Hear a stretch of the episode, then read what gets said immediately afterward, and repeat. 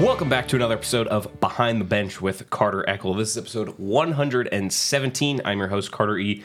Joined as always by my producer, Jeff Mulvihill Jr. of InstaImage.com.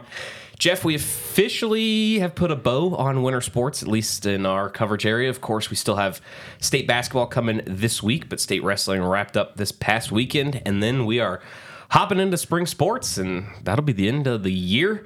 But before we get into that, would like to thank today's title sponsor that is Play It Again Sports, your best place to go for new and gently used sporting equipment needs. You can check them out in the Topsy Lane Shopping Center or online at www.playitagainsports.com. Jeff, with winter sports basically over, like I said, other than this uh, state basketball tournament coming up here Wednesday and Thursday, any uh, obvious glaring standout takeaways for you from this uh, this winter season? I'm putting you on the spot here because we did not discuss this before we got on on the mics. Glaring takeaways. Hmm. Um, the boys' champion regional championship was an interesting. Yeah, great finish there. Yeah, it was. Uh, being down here, Carson Douglas, we don't really get to see the Reno Damonte. You know, we didn't see that matchup during the year, and Reno beat Damonte, and then they flipped. I mean, they split. So not knowing, you know, that's all we know. We don't. We didn't see the games. We didn't see how they played out. Uh, but Reno just kept chipping away, chipping away, and it seemed to me that Damonte kind of changed a little bit in that third quarter. We were talking about it during the Yeah. game, and just kind of trying to blow the clock out, and that kind of backfired on him.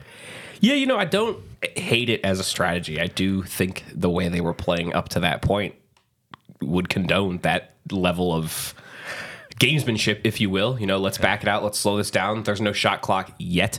Yeah. So let's take our time and.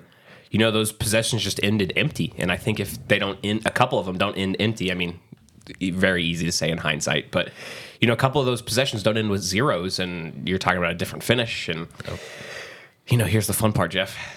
There's no guarantee they're not going to meet for a state title. Like this isn't this isn't the five A where they're going to both go lose to Vegas schools by 40. There's a there's a chance they run into each other again Thursday Thursday evening in Lawlor um, up at University of Nevada Reno. So they could get a fourth meeting and it could go right back the other direction. Yeah, yeah. Um, but uh, a great game though overall. I mean, it was it was it was about what you expect from a championship game. I know we were talking pregame. You thought it was going to be high scoring. I figured we're talking about high school kids in a regional championship game. I imagine both teams are going to come out a little nervous There's and something about that third quarter with high school basketball this year. It's been awful. just just a little slower than usual. You know, I just it's it's different for for every team. I've you know sometimes it's teams start really slow in the first half. Sometimes it's a second second quarter for teams. Um, Saturday it was it was the third quarter and arguably part of the fourth. I mean, Reno held Damonte Ranch to four points in the in the fourth quarter there, and uh, Reno was able to come back after trailing from the end of the first quarter until about the two ten mark left of the fourth quarter and put that one away 47-43. Of course, on the girls' side, Bishop Manogue beat Spanish Springs. Uh, by 11 or by 9 i don't remember the final score off the top of my head i think it was like 58-47 or 56-47 right around there Going to be an interesting state basketball tournament. I will be there. We're taping this Tuesday morning. I'll be there all day Wednesday. I have uh, another assignment that came up. Going to be doing some freelance work for uh, Las Vegas paper. So I'm going to be taking this from a an angle of the some of the Las Vegas schools. We'll see how see how that goes. It's going to be a unique atmosphere with uh, with the way things are set up right now. On the boys' side, Reno will take on Sierra Vista, and then Damonte Ranch will take on Losi. Uh, that Reno game will be at 5:20 Wednesday. Losi will be at 8:40, and then on the girls' side, Bishop Manogue will take on Legacy at 3:40, and then Canyon Springs will take on Spanish Springs at seven o'clock. So lots going on there. Uh, going to be some late nights in Lawlor. That uh, boys' state title game starts at 9 p.m. Thursday. Yeah, so it ends 10:30 by the time awards and everything are done. You're talking like 11:15 finish. and Yeah, wow. um, I guess for Reno and Damonte's sake, you hope they're both. They hope they're both in it because uh, finishing at eleven fifteen when you got a twenty minute drive home isn't a big deal. I suppose you know the Vegas schools are going there on going to be in hotels and, and on buses anyways, but going to be some some late nights in in Lawlor. So uh, feel free to stay tuned to my Twitter account if uh, you're interested in those scores. I imagine you'll see them one way or another, regardless. Wrestling side of things, uh, no place winners for Carson High Wrestling at State had some some good results, but I know there were some some injuries as well that that potentially cost them a shot there. Um, on the Douglas side of things, two place winners. Ella Kavanaugh, as a sophomore, took second in the state tournament. That's her best finish uh, to date, obviously, just with only a freshman season under her belt to this point. But a second place finish, nonetheless, she lost to a senior in that state finals meet. So, if you want to look at it very broadly, kind of opens up. I mean, weight classes change and, and things like that, but might might open up for, for potential state title coming down uh, down south there to Minden here Yeah. uh, for the next year or two. Aaron Tkansik caps his senior year with Douglas High School with another fourth place finish. He took fourth place last year at state as well. Um, but I mean, all in all, the the Las Vegas schools continue to really show what they're capable of at the biggest class in in wrestling. I think Slam Academy walked away with six or seven state title winners out of the 14 weight classes, and that's mm. just one school alone. I'm not sure the North had more than one state title from. I'm just kind of pulling this off memory. I don't actually didn't have this written down. So just two wrestlers from that end up winning the state title there. One was at 106 pounds and Cooper Sandoval from McQueen, and then Spanish Springs got one as well, and Dominic Ruiz from uh, at 144 pounds there. Excuse me, but yeah, Slam Nevada won 113, 120, 126, 132, 138, 150, 165. and then Gorman, Liberty, Green Valley, Shadow Ridge, Centennial had a state title winner as well. So um, you know, I'm sure that'll be something that's that's addressed in in realignment. I imagine it's going to be a little trickier though because Spanish Springs competes. I mean, they are they are hands down the most dominant team up in the north and have been for the last decade plus. But for the rest of the the north, you know, it's it's going to be interesting to see how how it goes. McQueen finished third in in team results, right behind Spanish Springs, but then there wasn't another uh, North team until Damonte Ranch at, at eight. So be curious to see how how realignment shakes up wrestling or if it does at all you know? I mean sometimes it's just they left them in 5a this year. Maybe maybe that's something that the the north wants and the, they'll stay there but be curious to see what that looks like uh, come next year. But otherwise douglas 15th as a team carson 16th as a team. Obviously you know i they're not too uh, hard on on team points. They're looking for more the the individual titles at least in this season. So otherwise, that's gonna do it for our winter sports coverage uh, through February twentieth. Like I said, we're taping this here Tuesday morning. Spring comes next, and gonna be a lot to a lot to cover. Things ramp up pretty fast. If I'm not mistaken, uh, the first date for first possible date for competitions for spring sports is February 29th. So it's nine days from today. So by the time you hear us next week, uh, maybe we'll have a guest. Who knows? But by the time you hear us next week, spring sports will be ready to roll. And uh, I know that usually starts with most teams being out of out of state because of the weather around here. At least baseball, softball, Right. uh, Actually, we're starting here this year with the Bearman tournament for baseball. Okay. They have uh, what, two double headers in the first, I think the whatever that first weekend in March Okay. is. So they're playing that that tournament's fairly big. Uh, a lot of the Reno teams, and then they bring in.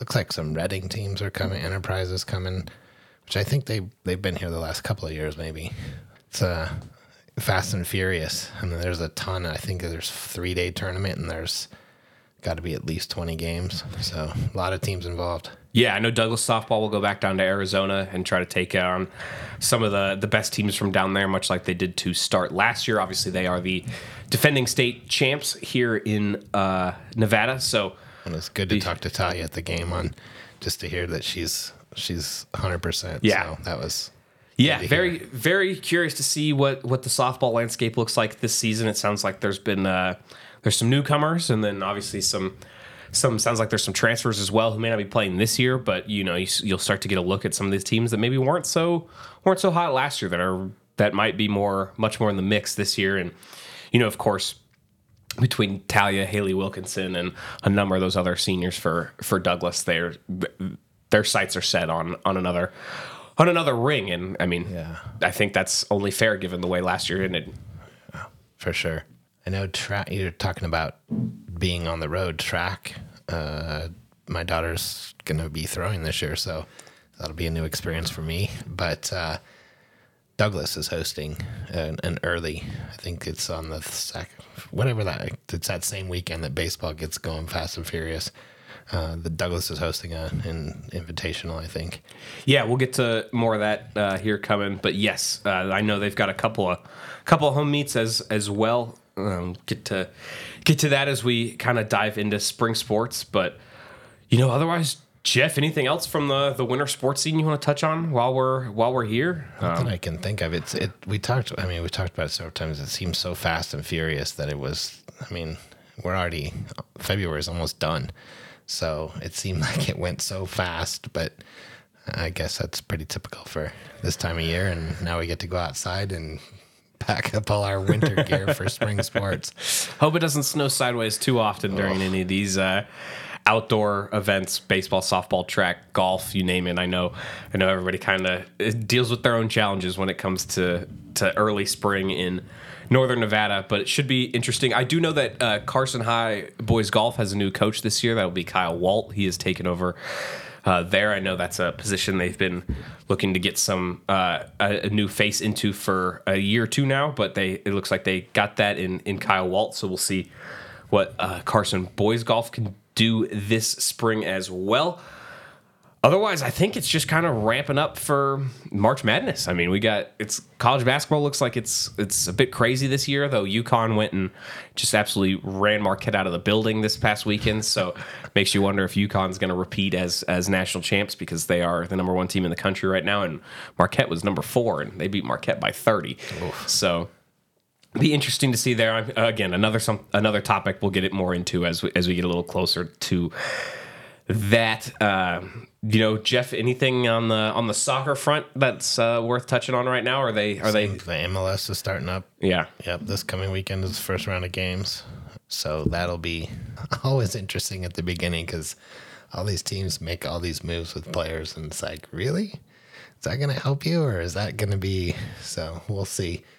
Uh, you always, you always, I guess you always wonder with your team, you pick up a player here, and it doesn't. I don't think it matters with what sport. I mean, talk about Shohei Ohtani at, at with the Dodgers. I mean, yes, he's going to be impressive just because he's that kind of guy, but was that do they have the parts and pieces around them to actually make any any difference? So they do, Jeff. Yeah. Unfortunately, unfortunately, they do. Uh, that that is spoken like a true Giants. yeah, fan. that is that is gonna be gonna be hard to watch this year. Uh, it's funny you brought up baseball.